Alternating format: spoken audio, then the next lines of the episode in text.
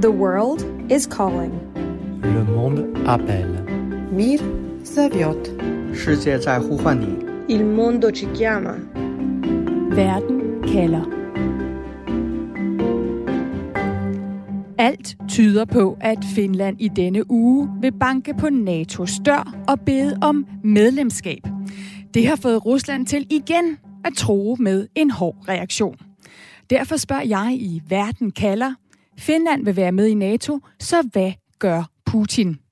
Velkommen til Verden kalder på Radio 4, programmet, hvor jeg stiller et spørgsmål til verden og bruger 50 minutter på at få svar. Jeg hedder Stine Kromand Dragsted.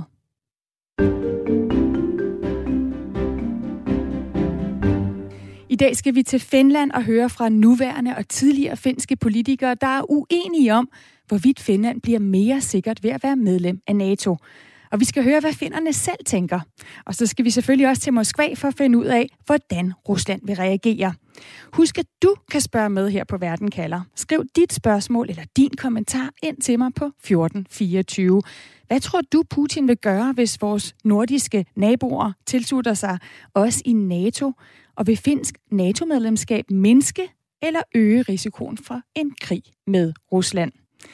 Og med mig til at svare på dagens spørgsmål, der har jeg dig, Jakob Funk Kirkegaard, med fra Bruxelles, hvor du er seniorforsker hos German Marshall Fund, en amerikansk tænketank, som arbejder for at styrke samarbejdet på tværs af Atlanten, hvor du jo blandt andet så forsker i transatlantisk samarbejde og sikkerhed. Velkommen til Verden kalder. Jamen tak skal du have. Jakob, hvor stort et skifte er det, at Finland nu ser ud til at melde sig ind i NATO? Jamen, der, gør, der, der bliver jo gjort op med i hvert fald øh, nogle årtiers, øh, skal vi sige, mere eller mindre tvungen neutralitet. Altså, finlandisering var jo et udtryk, man brugte under den kolde krig for et land, som udgjorde sådan en slags bufferzone mellem øh, Vesten og den tidligere Sovjetunion. Øh, efter Sovjetunionens forfald øh, kom Finland selvfølgelig hurtigt med i EU, Uh, men er nu villig, eller uh, har nu været, uh, er nu på vej også til at tage, om man så må sige, det er fulde skridt og tilslutte sig også NATO. Så det er en historisk begivenhed uh, i Finland, det er der ingen tvivl om. Er du overrasket over det? Nej, det vil jeg ikke sige. Altså, vi har jo lige set, uh, at, at Rusland uh, uden uh, nogen form for provokation uh, overfalder et fredeligt naboland, uh, som ikke er medlem af NATO i Ukraine, og har jo uh, begået, øh, hvad der i hvert fald ligner meget veldokumenterede krigsforbrydelser, og jo i øvrigt er i, god gang, er i godt gang med at smadre landet. Uh, og det er klart, hvis, hvis det er sådan en nabo, man lige pludselig har, altså som ikke længere er en stabilitetsorienteret uh, nation, men jo i virkeligheden et aggressivt imperium, jamen øh, så vil jeg mene, at det er det eneste fornuftige for et, et, et mindre land med du ved, 1200 km grænse eller, den, eller noget i den retning øh, over for Rusland, og melde sig ind i det kollektive sikkerhedsfællesskab, som er NATO, øh, hvor man helt sikkert, efter min mening, vil få en markant, øh, markant højere grad af sikkerhed, når nu Rusland er blevet det land, det er i dag. Ja, så når nu Finland altså deler den her 1000 km lange grænse med stormagten Rusland, og som du nævner, vi ser den her invasion af nabolandet Ukraine fra russisk side, er det så den afgørende faktor, hvis du skal svare på, hvad der driver Finland til at søge NATO-medlemskab netop nu? Ja, det vil jeg tro. Altså, det er jo ikke, det er jo ikke, nu skal vi også være klar på, altså Ukraine er jo ikke det første naboland, uh, Putin har invaderet. Uh, han invaderede jo tidligere Georgien, og jo startede jo i virkeligheden sin invasion af Ukraine helt tilbage i 2014, uh, øh, men har jo så i de sidste par måneder forsøgt at invadere hele landet. Uh, så der er ingen tvivl om, at skal vi sige, der er en markant stigende aggressivitet uh, fra russisk side. Um, og jeg vil da helt sikkert mene, at den, den, øh, altså den meget den rå fasong, man, man fører krig på, altså man bombarderer civile øh, i byområderne og så videre, er jo øh, ikke noget, som øh, nogen regering nogens, øh, nogensinde noget sted, øh, og der er slet ikke et, nabo, et, andet, et andet neutralt naboland øh, vil øh, udsætte øh, sin, sin befolkning for, selv med en meget lille probabilitet for et angreb. Så jeg mener helt sikkert, at det er det her, der har gjort, at både den finske regering, men nok så vigtigt også den, den menige øh, finske vælger, kan se, jamen øh, vi er sikre, når vi er med i den store vestlige forsvarsklub i NATO. Ja, lad os øh, kigge netop på, hvad finderne de selv tænker om finsk NATO-medlemskab. Lad os tage til Finland for at høre, hvordan krigen i Ukraine netop har ændret synet på Rusland og på, hvordan Finland mindsker risikoen for krig med den store nabo mod øst. Verden kalder. Maailma kutsuu. Vi skal først høre fra finden John Nasir, som bor i Helsinki og arbejder med turisme. Han er af indisk afstamning, men han er finsk statsborger. Og hvor John før var modstander af finsk NATO-medlemskab, så mener han nu, at det er vejen frem. It is very important. It's very important for Finland to join NATO. Det er meget vigtigt for Finland at blive en del af NATO, siger John, og han indrømmer blankt, at han før Ruslands invasion af Ukraine ville have været en af de finder, der protesterede kraftigt imod et finsk NATO-medlemskab. Before, if Finland would have applied for NATO, I would have been one of the guys to protest against it very strongly. But after February 2022, I think we have already been too late. We should have done it before. Og nu er John altså vendt på en tallerken. Han mener, at finsk indmeldelse i NATO ikke kan gå hurtigt nok, for at Putin faktisk gik ind og invaderede Ukraine. Det kom som et chok for John og for mange andre finder, siger han. It changed overnight. It, it did not take even days because it, it was it, it was a real shock. We did not believe it could happen, and we are we are our we share such a long border with Russia, so so for us it is a it's a, it's a much bigger concern than than a country living far away from the Russian border. Vi deler sådan en lang grænse med Rusland, at vi i Finland er meget mere bekymrede end lande, der ligger længere væk, siger John. Han er altså turistguide i Helsinki, og han understreger, at han derfor ikke har problemer med russere. Det er lederskabet i Rusland, han finder skræmmende. When you say Russia, unfortunately, there is Russian people, so we have never had any problems with Russian people. We have a lot of Russian tourists in Helsinki and a lot of businesses going has been. So, so it's kind of sad that it's a different country now. It is absolutely a different country, and the leadership in Russia is is certainly very scary. Det er trist, at Rusland er et andet land nu, siger John, og derfor så bliver vi nødt til at træffe et valg. Before that, we were sleeping. We have to make a choice either to be part of NATO vi sov en tonne rosesøvn i Finland, mener John. Nu er vi vågnet, og vi har ikke længere et valg. Finland behøver NATO.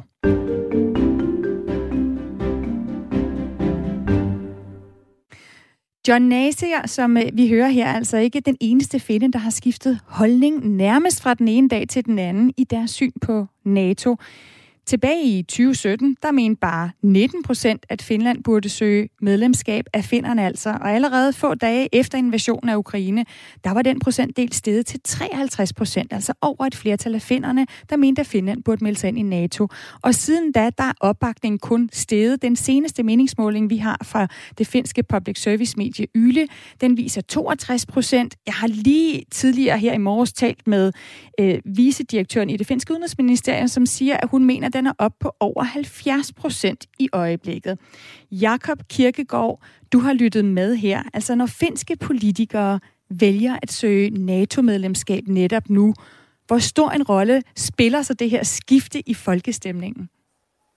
Jamen, det er, altså, Finland er, er jo demokrati, og selvfølgelig lytter øh, de finske politikere til deres, til deres egen befolkning. Øh, men de ser også tv, ikke? Altså, øh, vi ser den måde, der bliver ført krig på af Rusland i Ukraine. Uh, og det er, det er ikke noget, man vil udsætte, uh, nogen leder vil udsætte sin befolkning for, hvis, uh, hvis man kan undgå det. Så jeg mener igen, altså, at, at det, der er sket, er, og ikke mindst fordi det er på sin vis jo irrationelt øh, øh, at tro, at man kan invadere en nabo så stor som Ukraine med 200.000, med kun med i situationstegn kun 200.000 tropper, som russerne jo havde fra starten. Uh, så altså hvis, og hvis man, hvis man har en nabo, som reagerer så aggressivt, som Putin gør, og måske samtidig ikke er, for nu at sige det lige ud, uh, helt rationel i, i sine strategiske kalkyler uh, med hensyn til krig eller fred, jamen, så er man nødt til at, at søge kollektiv sikkerhed i NATO, efter min mening. En af vores lyttere, der kalder sig selv den gamle lektor, har skrevet ind på sms'en og skriver, at det svarer lidt til at tegne husforsikring, når taget er øh, brudt i brand. Og Ulf fra Bjarkeborg har også en kommentar på sms'en. Når faren nærmer sig, så kommer de åbenbart rendende. Jakob Funk Kirkegaard, hvordan har Ruslands angreb på Ukraine ændret fortællingen om Rusland i Finland? Jamen altså, den har jo ændret den på den måde, at også for store dele af det tyske socialdemokrati og andre øh, EU-medlemslande øh, i Østrig og så videre, ikke? At, at jamen, hvor man jo tidligere havde den her idé om, at Rusland ville blive, skal vi sige, mere demokratisk, hvis man bare øh, fortsatte med at handle med Rusland, og i øvrigt havde, øh, øh Øh, skal vi sige, øh, konstant økonomisk øh, aktivitet, aktivitet er investeringer osv., så må vi jo sige, at, at det, der er sket nu, øh, har jo vist, at, at Rusland har ikke forandret sig. Tværtimod er det blevet øh, værre. Ikke? Fordi, man jo, fordi Rusland jo øh, og Putin har haft muligheden for at finansiere en stat og et militærapparat primært ved at sælge fossile brændstoffer til Europa og, og resten af verden, jamen så har han været villig til, øh, eller er blevet øh, mere autokratisk, og er jo i dag øh, på linje med, med øh, nærmest på linje med Stalin, ikke? Øh, i den grad af totalitær kontrol, man har i det russiske samfund. Altså man har lukket for alle uafhængige medier, langt mere øh, øh internetkontrol osv. Så, så ideen om, at Rusland, øh, altså som man på tysk siger, handel durch Wandel, ikke? altså ideen om, at handel og økonomisk øh, øh, integration osv. vil også skabe politiske ændringer i Rusland, jamen den, den har spillet falit. Og så kan man selvfølgelig godt sige, jamen øh, de kommer rendende i, i sidste øjeblik, når der er gået ind i huset. Ikke?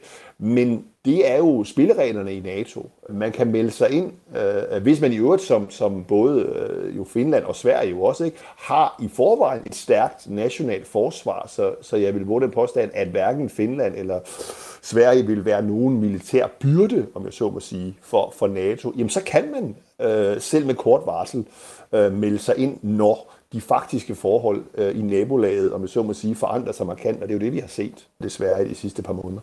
Jakob von Kirkegaard, hæng lige på, for vi skal prøve at kigge på, hvordan den her svære balancegang mellem øst og vest har været igennem tiden for Finland.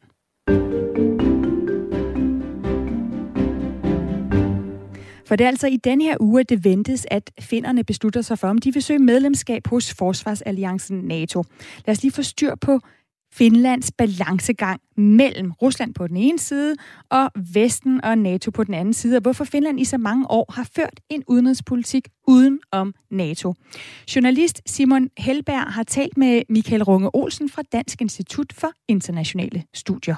I slutningen af april sagde den finske statsminister Sanna Marin, at det kun handler om uger, før finnerne bestemmer sig for, om de skal ansøge om medlemskab til NATO. Men hvorfor blev Finland ikke medlem af Forsvarsalliancen for lang tid siden? Til at svare på det har jeg hævet fat i Mikkel Runge Olsen fra Dansk Institut for Internationale Studier. Hvor jeg kigger på dansk udenrigspolitik, transatlantiske relationer, NATO og Østersøen herunder øh, de nordiske lande. Og skal man forstå Finlands udenrigspolitik og forhold til NATO, så skal vi starte kort tid efter 2. verdenskrig, hvor Finland og Sovjetunionen har været i krig af to omgange. Først i vinterkrigen i 1940, og senere i fortsættelseskrigen, hvor finnerne er allieret med Nazi-Tyskland. Krigen bliver tabt af Finland til Sovjetunionen, og Finland må afstå land. Efter øh, 2. verdenskrig så øh, bliver de påtvunget en venskabspagt med Sovjetunionen. Og det betyder, at de, de, de bliver ikke en del af Varsava-pakten, men deres neutralitet er altså heller ikke sådan helt fuldstændig clear cut. Øh, det, det er sådan et mellemtingsstadie, øh, hvor de er neutrale, men, den er, men de, altså, de har fået påtvunget den her venskabspagt, som gør, at deres neutralitet er sådan positivt vendt mod Sovjetunionen under den kolde krig. Øh, og det er altså ikke noget, de gør af lyst, det er noget, de gør af nød. For til gengæld for venskabspakten med Sovjet, så får Finland lov til at beholde sit eget demokrati med frie valg. Det, som jeg tror, at, at øh, den her periode øh, lærer finderne, det er, at man som lille land står sig bedst ved at ikke komme i øh, åben konflikt med en stormagt, man deler grænse med. Og at man ikke nødvendigvis kan regne med hjælp fra nogen, hvis man kommer i sådan en konflikt. Derfor så har de den her dobbeltstrengede strategi, øh, som de i særlig grad begynder at føre øh, efter den kolde krig, hvor de på den ene side så opruster Finland enormt meget. Øh, I hvert fald sammenlignet med resten af de nordiske lande. Og finnerne, de altså i, i 90'erne og i 0'erne. Og øh, finnerne, de, i modsætning til de andre nordiske lande, så omstiller de ikke deres militær til at blive sådan et øh, ekspeditionskorps militær, som, som de andre nordiske lande er gået i retning af, hvor man kan sende sine tropper rundt omkring på kloden. Øh, men finnerne holder fast i, at det er territorialforsvaret, der er det vigtigste. Deres erfaringer fra den kolde krig og fra 2. verdenskrig er to ting. Man skal man skal øh, øh, være stærk over for en, en, en, en potentielt farlig øh, stormagt, og det er altså Rusland, som, som fylder det hele i deres bevidsthed. Øh, men så samtidig, så skal man så heller ikke unødigt udfordre den der stormagt der. Så det er, sådan, det er den dobbeltstrengede finske strategi, øh, som altså gør, at de op, opretholder en, en ret stor her øh, og at øh, øh, de så samtidig kobler det med sådan et forsøg på at køre dialog øh, med russerne. I de senere år har Ruslands adfærd, især i Ukraine siden 2014, fået finderne til at bejle mere til NATO. Det, det, det får så øh, i stigende grad finderne til at tvivle på, om, om, om den her dobbeltstrengede strategi nu også er den rigtige, og det får dem til at tilnærme sig øh, NATO gradvist. Øh, sådan så allerede inden øh, den russiske invasion af Ukraine i februar, øh, der var Finland faktisk ordentligt tæt på NATO. Altså, man kunne tale om Finland som en af de aller, aller tætteste NATO-partnere, øh, som stort set kun manglede det sidste skridt ind i NATO, som altså er det regulære NATO-medlemskab. Og meget tyder på, at Ruslands invasion i Ukraine i februar var det sidste skub, der skulle til, for at Finland kunne gå med i NATO. En af de sidste store barriere, der har ligget og blokeret for, at Finland kunne tage det her sidste skridt, ikke? altså øh, kunne, kunne, øh, kunne gå videre end bare at tilnærme sig og tilnærme sig og tilnærme sig, men altså tage det der sidste endelige skridt ind i NATO. Det har ikke mindst været, at folkestemningen har været meget imod. Men der ser vi altså, at den russiske øh, invasion øh, med et rykker ved den finske folkestemning, sådan så der for første gang nogensinde er klart flertal i Finland for NATO-medlemskab sagde altså Michael Runge Olsen til reporter Simon Helberg. Og Jakob Funk Kirkegaard, seniorforsker ved Tænketanken German Marshall Fund. Du er stadig med fra Bruxelles. Altså er du enig i, at den politiske vilje i Finland egentlig har været der i nogle år, men at modet til at tage det endelige skridt ind i NATO, det kommer først nu, fordi man ligesom skal have rygdække fra befolkningen?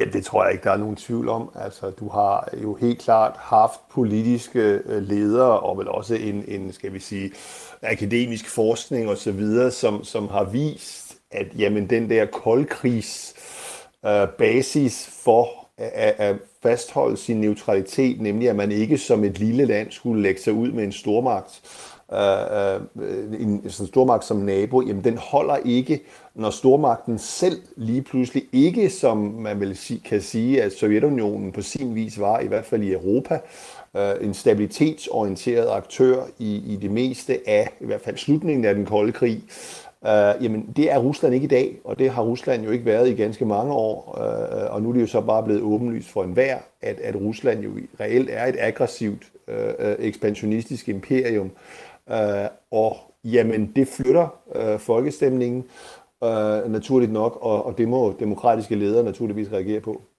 Den 1. juni, der skal vi jo i Danmark stemme om det danske forsvarsforbehold i, i EU. Det, det er svært at forestille sig, at vi i Danmark ville slå så stor en koldbøtte i vores forsvars- og sikkerhedspolitik, som Finland gør lige nu, uden en folkeafstemning. Hvis de finske politikere gerne vil have befolkningen med sig, hvorfor så ikke få et direkte mandat for finderne med, med en folkeafstemning om NATO-medlemskab? Ja, det har, nu, øh, det har formentlig noget at gøre med den her. Altså, der er jo ikke nogen på samme måde tradition for folkeafstemninger, og der er ikke grundlovsmæssigt krav om dem øh, øh, i Finland, øh, på samme måde som vi har det i den danske øh, grundlov, øh, og selvfølgelig også en politisk tradition for det i Danmark. Øh, øh, der vælger man altså i Finland, og har traditionelt valgt i Finland at sige, jamen, at det er, vi har et repræsentativt demokrati, og det lader vi vores parlamentarikere beslutte. Uh, og, og selvfølgelig kan man sige, med de meningsmålinger, du lige har refereret, hvor, hvor det måske er sådan 60-70 procent, øh, som går ind for det, jamen så kunne man måske godt gøre det i det her tilfælde. Men, men der tror jeg så, at der er nok nogle politikere, som vil sige, jamen det er ikke nødvendigvis en præcedens, øh, vi er så interesseret i at have, for at når der er store spørgsmål, øh, jamen så skal det til, til folkeafstemning, fordi i fremtiden kunne man jo sagtens forestille sig, også i Finland, at, at så vil der også komme folkeligt krav om, øh, at, at få et eller andet emne, som politikerne ellers selv ville kunne beslutte, øh, sat til folkeafstemning, og dermed formentlig, eller potentielt i hvert fald, øh, måske blokere for en beslutning, som de finske politikere gerne ville have. Øh, så på den måde kan man sige, at, at, at Finlands, eller de politikernes uvillighed for, øh, mod at, at, at starte med, eller tage en folkeafstemning på den her område, selvom de kunne vinde den, har altså meget at gøre med at, at fastholde deres handlefrihed også i fremtiden i forhold til den finske befolkning.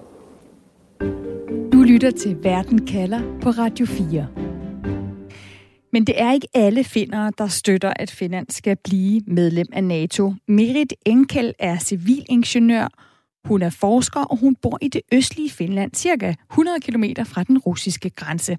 Og hun synes, det er udemokratisk, at finnerne ikke må stemme om finsk NATO-medlemskab. Merit har tidligere boet i Sverige og Danmark, og derfor så kan hun på dansk forklare, hvordan hun mener, at det ikke er demokratisk, at den finske regering lobbyer, som hun kalder det, for NATO. Jeg synes, at finsk regering laver lobbying for uh, NATO og det hele. Og hvis man spørger folk, folk vil ikke være med i NATO, og det er kun eh, regering og minister som eh, laver lobbying, og de tror slet at de kan bestemme det uden at de skulle spørge folket, og det er ikke okay. Det er ikke demokratisk beslutning. Det er ikke en demokratisk beslutning, siger Merit, altså på trods af, at meningsmålinger viser, at et flertal af finder nu bakker op om NATO og medlemskab, så mener Merit ikke. Hun er simpelthen ikke overbevist om, at finnerne vil sige ja til NATO, hvis de fik muligheden for at blive spurgt i en folkeafstemning. I Merits optik, så bør Finland slet ikke anmode om at blive medlem af NATO, før et overbevisende flertal af finnerne, to tredjedele, siger ja til finsk NATO-medlemskab. Visst, man bor i en demokrati, så det är mer än självklart att man skulle ha en folkeavstämning. Och i folkeavstämning må det ju vara minst eh, två tredjedel av folk, som säger ja når Mary taler med sine naboer, sin familie og venner, så kender hun kun én bekendt, der er NATO-tilhænger, fortæller hun. Og når det gælder hende selv, så har Ruslands invasion af Ukraine ikke rykket hendes egen holdning. Merit føler sig stadig tryg i Finland med Rusland som nabo. Øh, det har slet ikke ændret min stilling, så jeg, jeg føler mig tryg. Det enda jeg ikke føler mig tryg, det er øh, finsk regering, som laver ting, som ikke er okay i demokratisk verden. Ja, Merit er altså ikke nervøs for Ruslands reaktion, men hun er nærmere nervøs for sin egen regeringsbeslutning. Og kommer der en russisk modreaktion på, at Finland går med i NATO, ja, så ved Merit godt, hvem hun mener har skylden. Jeg er ikke nervøs, men jeg synes, at uh, det er regeringens fejl, hvis det sker noget. Så de må tage ansvar for det, ikke folk. For at uh, hvis Rusland nu sender nu en nogen bomb, så håber jeg, at de sender den til regeringsbygning for at folk vil ikke have krig. De vil have fred. Ja, lidt voldsom øh, pointe her til sidst øh, for Merit om, at det er øh, den finske regerings øh, skyld, hvis der sker noget. Jakob von Kirkegaard, lige en kort reaktion her. Merit har jo en pointe i det her tidspunkt, hvor Finland søger optagelse i NATO. Altså, hvad siger du til det? Det her med, at Finland ikke bør søge NATO-medlemskab midt i en krig. Er det det dårligste tidspunkt at vælge sin sikkerhedspolitik på? Øh både og. Altså, det er jo en definition, hvad, med, hvad er demokrati? Ikke? Altså, er, der, er der nogen spørgsmål for et land, som skal til øh, folkeafstemning, øh, eller kan man, kan man uddelegere det til, til, folket, til folkevalgte repræsentanter i, i parlamentet? Øh, det vil jeg, jeg vil næsten kalde en filosofisk diskussion på et plan. Ikke? Øh, men er det det rigtige eller forkerte tidspunkt øh, at, at søge optagelse på? Jamen altså... Øh, Øh, Øh, der er der ingen tvivl om, at hvis du er finsk politiker, som i mange år af forskellige årsager måske gerne vil have, have, have Finland øh, med i NATO, jamen så er det her jo en mulighed for at gøre det. Øh, fordi folke, folkestemningen er vendt, og det er klart, at, at hvis man først er med i NATO, og selvfølgelig vil fortsat vil være nabo til Rusland, så chancen for, at man melder sig ud af NATO i fremtiden, er jo øh, formentlig nul. The world is calling. Le monde appelle. Mir зовет. 世界在呼唤你。Il mondo ci chiama. Verden kalder. Finland vil være med i NATO, så hvad gør Putin? Det er spørgsmålet i denne udgave af Verden kalder her på Radio 4. Jeg hedder Stine Krohmann Dragsted. Og Daniel har skrevet ind med en kommentar på 1424. Inden vi fejrer for egen dør vedrørende, at Finland kommer krybende, så skal vi lige huske, at modsat Danmark, så lever Finland trods alt op til NATO's krav. Vi skal da hvis bare priser os lykkelige i Danmark, at man ikke smider medlemmer ud, som ikke lever op til forventningerne. Så jeg hilser Finland og Sverige velkommen, som rent faktisk kan gøre nytte. Sådan skriver Daniel altså ind. Du er også velkommen til at skrive ind med kommentarer til det spørgsmål, vi altså har i dag i Verden kalder. Hvad gør Putin nu, hvor Finland nærmer sig NATO? Og kort før udsendelsen, der fik jeg fat på vicedirektøren for det finske udenrigsministerium. Hun hedder Tanja Jeskelainen, og det skal lige siges, at hun udtaler sig ud fra den præmis, at Finland jo ikke officielt har søgt om medlemskab endnu, og at finsk NATO-medlemskab skal godkendes i det finske parlament. Jeg spurgte Tanja Jeskelainen, hvorfor Finland bliver mere sikkert af at opgive sin neutralitet og blive medlem af NATO, når Rusland siger, at det fremover vil se Finland som en modstander deterrence and, defense would be, of course, uh, very important uh, to us, and we would also do our best uh, to to contribute to that uh, with our national capabilities. Ja, afskrækkelse og forsvar, det er meget vigtigt for os, siger Tanja Jeskelainen fra det finske udenrigsministerium. Og selvom der ikke er en direkte trussel imod Finland lige nu, så er den baltiske region mere uforudsigelig, og her kan NATO bidrage til stabilitet, mener hun. Jeg spurgte også, hvorfor risikoen for krig med Rusland mindskes ved, at Finland går ind i NATO. NATO is not attacking uh, uh, uh anyone. It's a defense uh, alliance, and this is also one of the, let's say, um, reasons that we are also looking at at the possibility NATO er altså en forsvarsalliance, understreger Tanja Jeskelainen. NATO går ikke ud på at angribe, og de trusler, der lige nu kommer fra Rusland i forbindelse med, at Finland søger NATO-medlemskab, jamen dem har Finland hørt på i mange år, siger hun, og dem føler vi os ikke troet af. Men, understreger Tanja Jeskelainen, Finland forbereder sig dog på, at der kan komme trusler, også ikke militære. Uh, it could be hybrid influencing, it could be cyber, it could be um, uh, all sorts of uh, non-military and non-traditional uh, interference as well. And uh, I think we have uh, nationally uh, built our resilience uh, very well throughout the years hybridkrig, cyberangreb og andre typer ikke-militære angreb. Men her er Finland altså klar, vi er modstandsdygtige. Sådan lyder det fra Tanja Jeskeleinen, som er vicedirektør i det finske udenrigsministerium, og som jeg altså fanget lige inden udsendelsen her. Jakob Funk Kirkegaard, du er med fra tænketanken German Martian Fund, øh, og du er med fra Bruxelles. Nu hører vi her Tanja Jeskeleinen nævne det med afskrækkelse og forsvar. Hvis vi skal kigge fra Finns perspektiv på, hvorfor at de gerne vil med i NATO. Er det så det her med, at man ikke bare har øh, europæerne, der kan komme og hjælpe en, men simpelthen også har USA, hvis Rusland skulle angribe? Er det den vigtigste grund? Ja, altså det, til syvende og sidst, så har det jo den amerikanske atomparaply, øh, som dækker alle NATO-lande, og selvfølgelig også den, den uh, traktatfæstede villighed til, øh, at, at det, det, det amerikanske militær også kommer til hjælp øh, i forbindelse med en, en potentiel invasionstrussel. Øh, så, så der er ingen tvivl om, at selvom man selvfølgelig måske kunne, kunne øh, tro, at jamen, fordi Finland jo er medlem af EU, jamen så ville man jo måske have endnu bedre muligheder for at få øh, direkte militær støtte, øh, også fra andre EU-lande, hvis man bliver angrebet. Jamen det kan man, man, kan ikke være, man, kan, altså man kan ikke være sikker på, at den amerikanske kongres for eksempel ville øh, Øh, tage en beslutning om at sende amerikanske tropper øh, øh, til, til Finland i forbindelse med russiske, øh, en russisk trussel, eller, eller skal vi sige opstilling af tropper på grænsen, ligesom vi havde i forhold til Ukraine øh, inden invasionen. Øh, det kan man til gengæld, efter min mening, øh, hvis Finland bliver medlem af NATO, øh, og det giver selvfølgelig en helt anden militær afskrækkelseseffekt, fordi Øh, alt andet lige, så er USA jo stadigvæk øh, verdens suverænt stærkeste militærmagt, som ingen, og heller ikke øh, Putins Rusland, øh, formentlig vil være interesseret i at komme direkte i konflikt med. Ja, det er jo ikke alle i den politiske elite i Finland, der er enige i hverken den analyse, du har her, Jakob von Kirkegaard, eller den analyse, vi lige hørte fra det finske udenrigsministerium, om at risikoen for krig mindskes, hvis Finland bliver medlem af NATO. Du lytter til Verden kalder på Radio 4. Vi skal lige have en til stemme ind i debatten her, fordi Taja Kronberg er tidligere finsk forsvars- og sikkerhedspolitiker, og hun er også tidligere finsk minister, og hun forsker nu i atomvåben og fred og sikkerhed ved Stockholm International Peace Research Institute.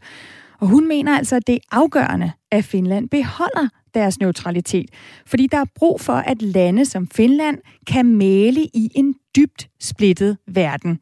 Taja har også tidligere boet i Danmark, og derfor så taler hun dansk i den här skarpa fördelning av världen så är det otroligt viktigt politiskt sett och diplomatiskt sett att det här är landet som är respekterade och som kan medla. Jakob øh, Funk Kirkegaard, øh, hvis den eneste vej til fred mellem Rusland og Ukraine går gennem diplomati, så er Taja Kronbergs pointe her, så er der brug for neutrale lande, som for eksempel Finland, der kan påtage sig en mælerrolle. Hvorfor tager hun fejl i det? Jamen altså, øh, det gør hun, fordi, efter min mening, at altså, man kunne have sagt, lavet den, nøjagtigt den samme analyse over for øh, Ukraine i, i december sidste år, øh, øh, at vi skulle sætte os ned ved forhandlingsbordet og så videre, så videre. Men øh, det havde jo ingen effekt øh, på Putins øh, øh aktiviteter. Han valgte at invadere et, et fredeligt naboland øh, fuldstændigt øh, uprovokeret øh, og har jo ført en, en morderisk krig øh, i, i Ukraine nu i de sidste to-tre måneder. Øh, så øh, når man har med en aktør, som, som agerer på den måde, og, og, og har, jo har en, en, en årrække opført sig så aggressivt over for sine, flere af sine nabolande, jamen så mener jeg, øh, at, at, at øh, lægge øh, hovedvægten på, at nu skal vi være i stand til at sætte os ned ved forhandlingsbordet og Øh, derfor så skal vi have nogle neutrale lande, som ligesom kan, kan huse det her, den her forhandling. Jamen det, det mener jeg ikke er en risiko, som for at sige det lige ud, øh, øh troværdige øh, øh, øh, politikere, i, nuvær, i Finland, nuværende politikere i Finland, det er ikke en risiko, de kan løbe, øh, fordi øh, øh, vi har set, hvordan Rusland har ageret. Øh, det kan da godt være, at, at, at øh, de har kunnet det måske i, i, øh, i tidligere årtier, hvor, hvor Rusland, eller den tidligere Sovjetunionen, var, var ledet, havde et andet lederskab og en anden type regering. Men, men altså at, at, at lægge hovedvægten på, på diplomati i dag, når, når Rusland øh, agerer, som det gør, det mener jeg er, for at sige lige ud, det er, det er, det er naivt, og det er at, at, at spille hasard med øh, hvad hedder det, mange finders liv øh, potentielt, og det synes jeg da selvfølgelig er en god ting, man ikke gør. Og Jacob, det spurgte jeg også Taja Kronberg om, om det ikke netop var naivt øh, at insistere på forhandlinger og diplomati. Og Taja, hun mener altså, at øh, det kan godt være, at det virker optimistisk, men hun siger det, fordi hun mener, at det er nødvendigt, og det forklarer hun her. Det, det finns icke-militära lösningar till den här krig, det finns kun diplomatiska lösningar. Och fredsförhandlingar ska igång hårdast möjligt och man ska få en, en vapenvila så att, att man kan eh, diskutera situationen. Så det kan gott vara att det virker optimistiskt, men, men det är nödvändigt. Jakob, mener du, at der findes en militær løsning på krigen, hvor der ikke er brug for neutrale lande som Finland til at male?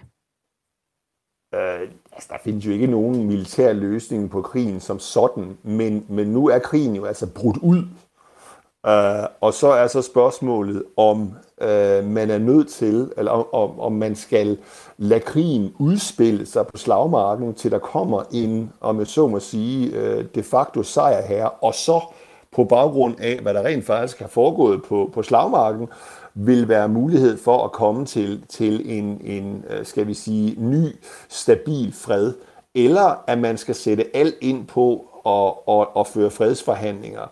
Øh, øh, selvom, efter min mening, som sagt, begge parter, i hvert fald i, i Rusland og Ukraine, stadigvæk øh, er, er forhittet på at føre krig.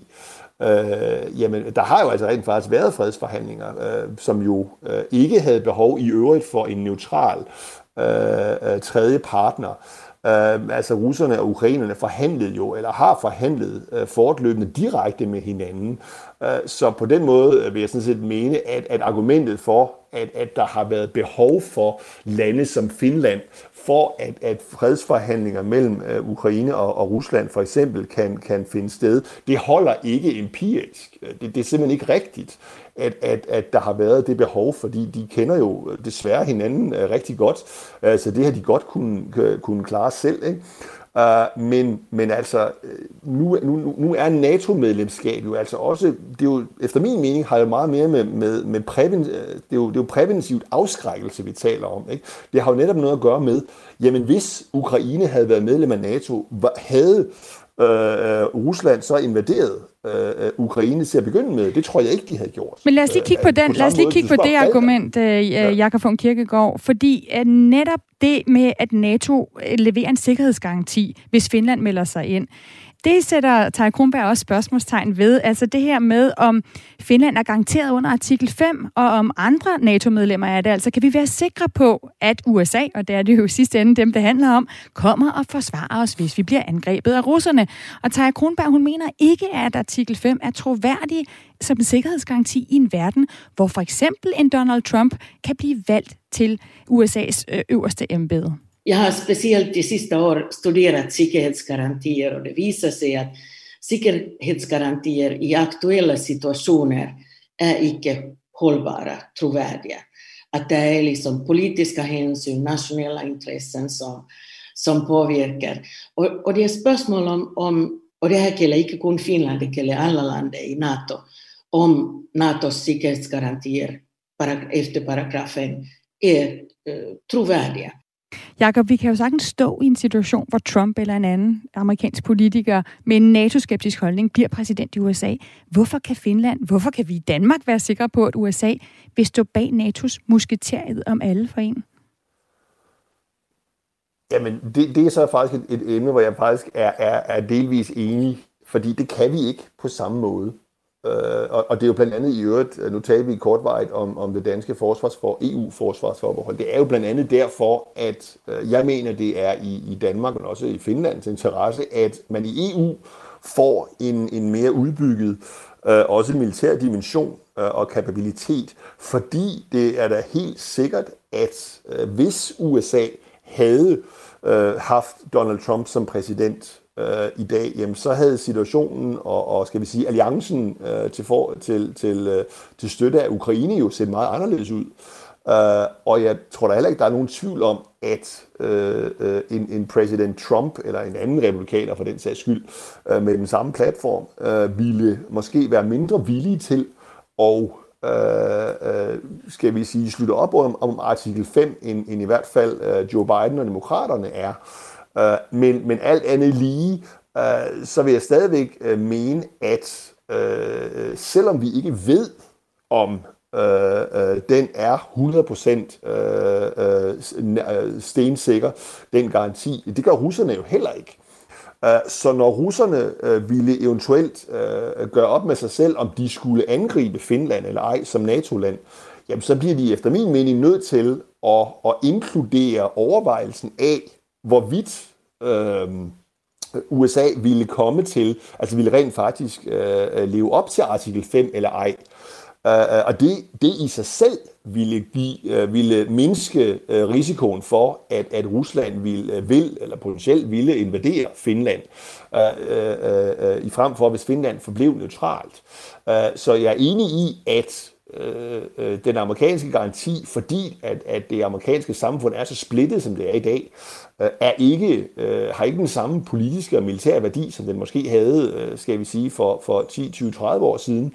Øh, men det betyder ikke, at den er uden værdi øh, mm. øh, på nogen måde, og derfor mener jeg altså stadigvæk, at det er øh, i Finlands helt overordnede interesse, at de bliver øh, medlem af NATO, men som sagt også, at man øh, får øh, Øh, større, skal vi sige, uafhængig øh, øh militær kapacitet, også på EU-niveau, fordi man netop ikke øh, udelukkende vil i fremtiden kunne lukrere på, at, at USA altid kommer os til hjælp.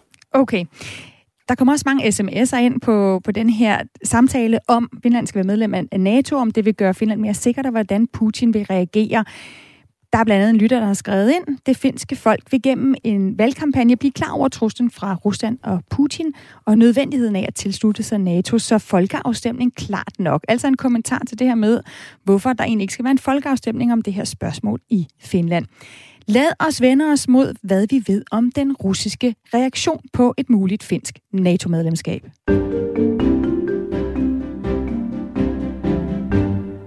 For hvad med Rusland? Hvordan kommer Putin til at reagere, hvis Finland træder ind i NATO? Det ringede jeg til Moskva for at få et svar på fra Andrei Kortunov. Han er generaldirektør i The Russian International Affairs Council, en tænketank i Moskva, og han siger, at finsk medlemskab bliver et hårdt slag for den politiske top i Rusland.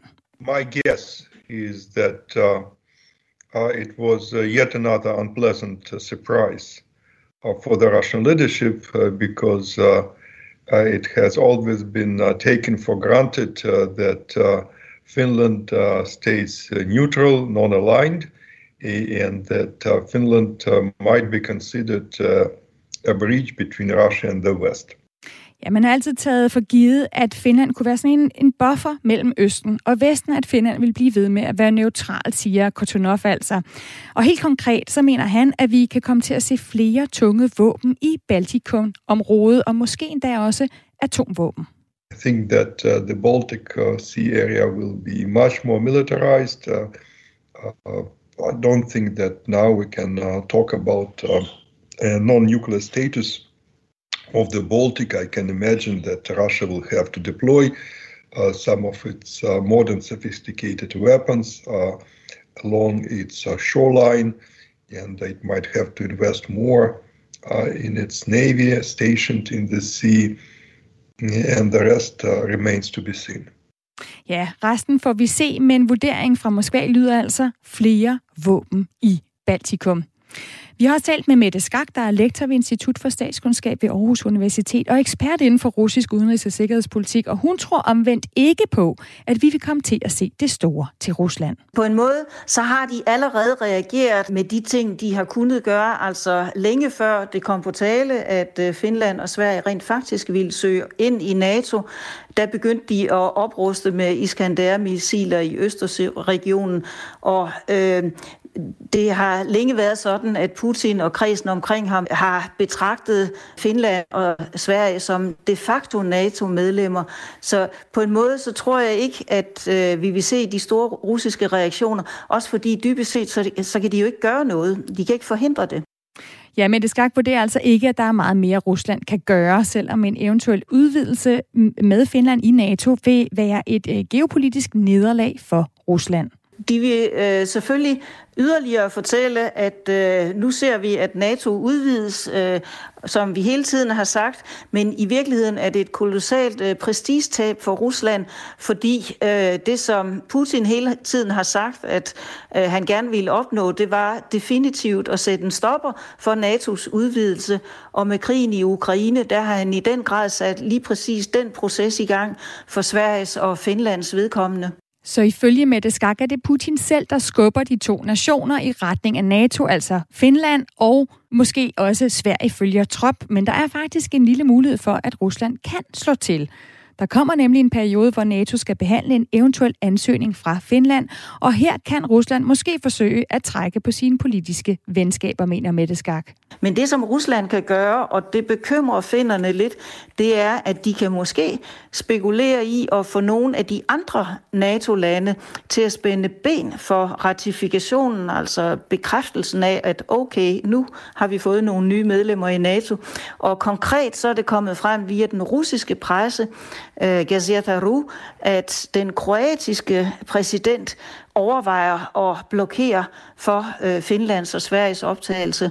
Øh, og det tror jeg så ikke nødvendigvis bliver til noget, fordi jeg tror, han kommer under et kolossalt pres vi vil altså måske se Putin forsøge at få nogle politiske venner til at blokere for finsk og måske også svensk optagelse, og det er meget usikkert, om det vil virke. Sådan lyder vurderingen fra Mette Skak, der er lektor ved Institut for Statskundskab ved Aarhus Universitet og ekspert inden for russisk udenrigs- og sikkerhedspolitik. Jakob Funk Kirkegaard, du har lyttet med her fra Bruxelles, hvor du er seniorforsker ved Tænketanken German Marshall Fund. Er, du enig i, at det kunne ske? Altså kunne Rusland simpelthen prøve at spænde ben for finsk optagelse i NATO? Hvor sandsynligt er det? Nå, det tror jeg da helt sikkert, at de vil prøve. Øh, øh, og jeg tror da også helt sikkert, at der er øh, lande, som øh, jo har et, i, i princippet et, et veto, øh, fordi optagelse skal, være, være skal, skal vedtages enstemmigt. Ikke? Altså, nu nævnte du Kroatien. De har deres egne politiske øh, ting, de gerne vil have, have opnå, og jeg er sikker på, hvis du spørger Viktor Orbán i Ungarn, så har han også øh, øh en, en række ting, han gerne vil øh, forsøge at få indrømmelser på. Ikke? Så der er selvfølgelig det der politiske spil, er der altid.